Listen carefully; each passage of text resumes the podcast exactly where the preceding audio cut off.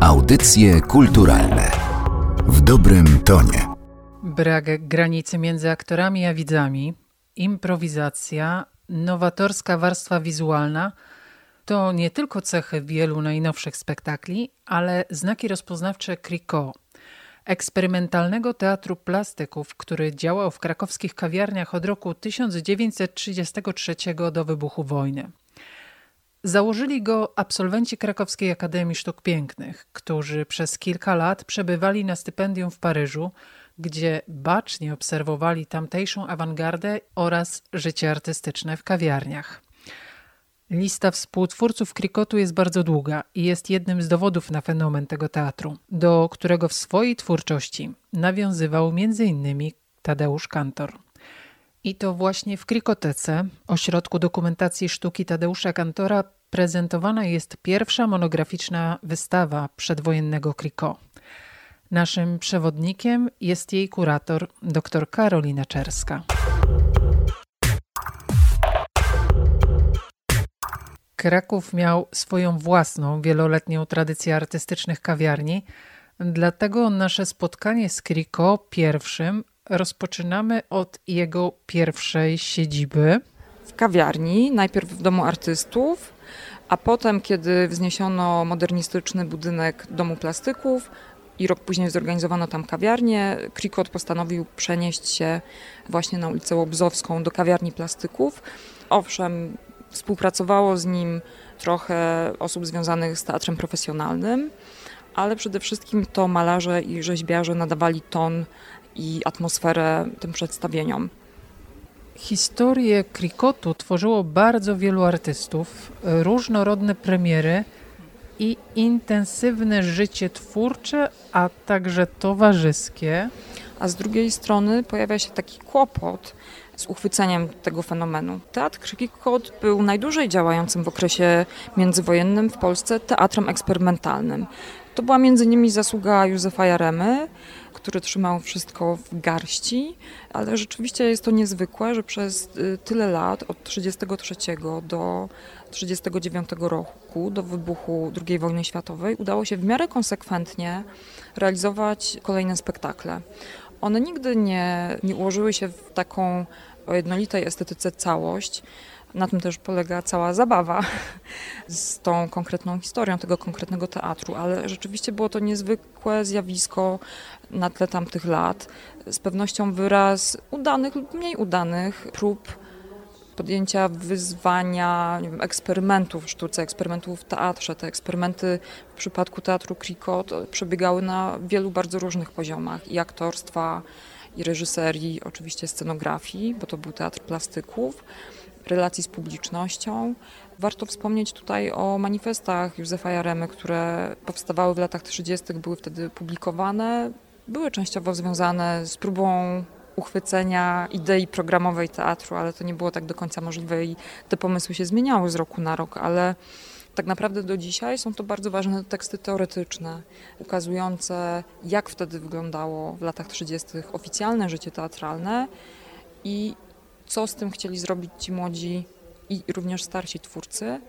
To nie było do końca tak, że po jednej stronie Placu Świętego Ducha działał Dom Artystów z eksperymentem teatralnym, a po drugiej stronie zbyt klasyczny i skostniały teatr imienia Juliusza Słowackiego, bo prawda jest taka, że artyści z Teatru Słowackiego przychodzili na te wieczory Krikot, byli zaprzyjaźnieni i nawet sami artyści Teatru Słowackiego myśleli również na początku lat 30. o utworzeniu takiego eksperymentalnego, studyjnego teatru. No ale pojawił się Krikot. To była grupa osobowości i osobliwości.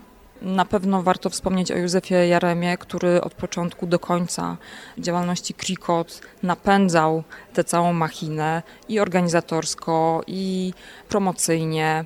Był autorem tekstów, które Krikot pokazywał, oczywiście reżyserował, był twórcą dekoracji, kostiumów.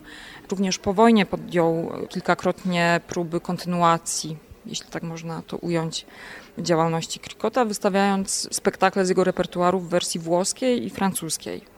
Poza Jaremą warto wspomnieć o jego siostrze, Marii Jaremie, Jaremiance, z dwóch powodów. Pierwszy to taki, że ona bardzo ściśle i regularnie współpracowała i wspierała tę grupę krikotowców i jako aktorka, i dekoratorka, autorka kostiumów, a z drugiej strony jako artystka należąca do naprawdę awangardowej, radykalnej grupy krakowskiej, nadawała ten eksperymentalny i awangardowy ton estetyce tego teatru. Jeśli już mowa o grupie krakowskiej, to bardzo ważnym artystą, który miał ścisły związek z Krikot, był Henryk Wiciński, wielki wizjoner, rzeźbiarz, twórca projektów dla Krikot, ale i dla innych teatrów. Na wystawie prezentowane są projekty Wicińskiego, nie tylko związane z realizacjami teatralnymi, których się podejmował, ale projekty rzeźb, projekty teatru konstruktywistycznego. Prawdopodobnie to dekoracja pomyślana przez Wicińskiego do takiej warszawskiej realizacji, trójkąt i koło, która była ruchomą dekoracją nawiązującą do rosyjskiego konstruktywizmu, była jedną z tych najbardziej eksperymentalnych realizacji Krikot. To były spektakle niskobudżetowe, ale te ograniczenia wyzwalały wtedy w artystach nowatorskie myślenie o teatralnej formie w plastyce albo o plastycznej formie w teatrze.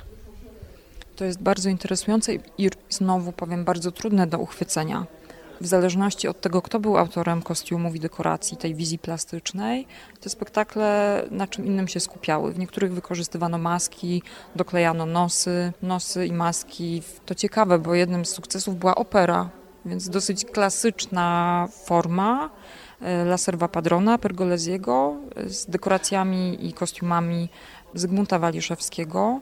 Też mamy taki malutki zakątek na wystawie na którym są dwie fotografie i jeden projekt Waliszewskiego do tej opery. I tam widać te doklejone nosy. W zakątku Henryka Wicińskiego znajduje się zdjęcie ze spektaklu Montwa, na którym doskonale widać, jak różne mogły być te eksperymenty związane z kostiumem i ze scenografią. Aktorzy zostali poniekąd unieruchomieni w takich konstrukcjach Wiciński kilkakrotnie pomyślał o takich kostiumach też dwudzielnych, między innymi mm, spektakl Senkini według tekstu Kadena i z niego również mamy projekty na wystawie, pokazuje to doskonale.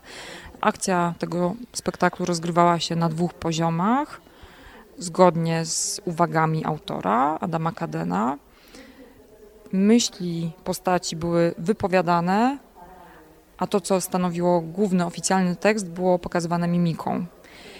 Więc w pewnym sensie Wiciński musiał wczytywać się w te dramaty, poszukując jakiegoś sedna, jakiejś zasady, którą potem przekładał na, na ten poziom plastyczny przedstawienia.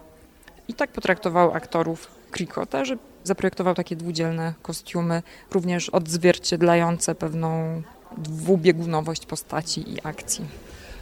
Przechodzimy do ekranu, na którym widnieją zdjęcia ze spektaklu.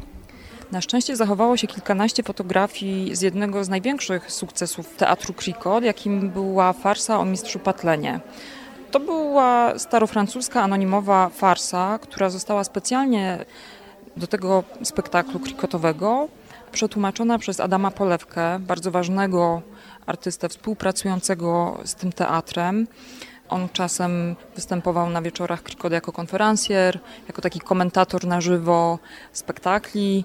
E, w ogóle tutaj zrobię taki mały wtrend właśnie o relacji aktorów z publicznością. To był jeden z tych poziomów na których Krikot bardzo eksperymentował. Sprzyjała temu kawiarniana atmosfera oczywiście, ale też atmosfera takiej dobrej, wspólnej zabawy. No i właśnie Adam Polewka dla Krikot spolszczył w zasadzie tekst starofrancuski. Scenografię i kostiumy do tego spektaklu stworzył Tadeusz Piotr Potworowski. To była jedyna taka punktowa współpraca jego z Krikot, ale zdecydowanie scenografia do Patlena zapadła w pamięć świadkom, osobom, które po latach nawet wspominały teatr Krikot. Tak zwany pierwszy krikot kojarzy nam się głównie z plastyką, dlatego teraz przejdziemy do muzyki. Mianowicie, jeden z pierwszych spektakli zrealizowanych przez teatr Krikot w Krakowie na scenie w Domu Artystów Wystawił spektakl na podstawie dramatu Tytusa Czyżewskiego, który był jednym z takich przyjaciół tego grona krikotowców.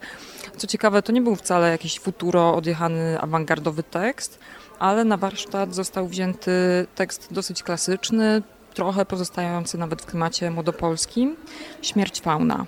I muzykę specjalnie do tego przedstawienia skomponował Jan Ekier, później wybitny kompozytor i znawca i edytor dzieł Chopina. Prawdopodobnie był to jego debiut kompozytorski. Szczęśliwie zachowała się oryginalna partytura z lat 30. i na jej podstawie zostało zrealizowane specjalnie na potrzeby wystawy współczesne nagranie w wykonaniu hashtag ensemble. Ta muzyka zabrzmiała również później, po wojnie. W 1945 roku w kawiarni plastyków e, przy ulicy Łobzowskiej wznowiono spektakl przedwojenny Śmierć Fauna w realizacji Władysława Józefa Dobrowolskiego z muzyką Jana Ekiera. W tej przedwojennej realizacji za fortepianem zasiadł sam Jan Ekier, w tej powojennej już nie, ale y, muzyka została odegrana na podstawie oryginalnej partytury. Na koniec krótkiej wizyty w kawiarniach Krakowa lat 30. przenieśmy się do czasów powojennych. Podejmowano wtedy próby reaktywacji teatru, ale choć te próby nie zaowocowały kontynuacją działalności, to to doświadczenie i energia krikotu obecne były w świadomości kolejnych pokoleń artystów. Między innymi Tadeusza K., Tadeusza Kantora, który nie bez powodu nazwał swój autorski teatr krikotem drugim. Należy jednak pamiętać, że początki Krikota II to nie umarła klasa i to, co jest znane i co tak bardzo wpisało się w naszą świadomość, co jest tak mocno znane szerokiej publiczności, ale te pierwsze lata Krikot II Czyli lata 50. Od połowy lat 50. to był teatr założony nie przez samego kantora, ale we współpracy z Jaremianką, a więc artystką, która współpracowała z pierwszym Krikotem i z Kazimierzem Mikulskim, więc zdecydowanie te pierwsze lata działalności Teatru Kriko 2 były bardziej związane jeszcze z tą kawiarnianią atmosferą, z atmosferą kawiarni e, przy ulicy Łobzowskiej, bo zanim kantor z teatrem przeniósł się do piwnicy krzysztoforskiej, to spektakle pokazywano właśnie na Łobzowskiej. Zatem już samo miejsce było łącznikiem pomiędzy Krikotem pierwszym a Krikotem drugim.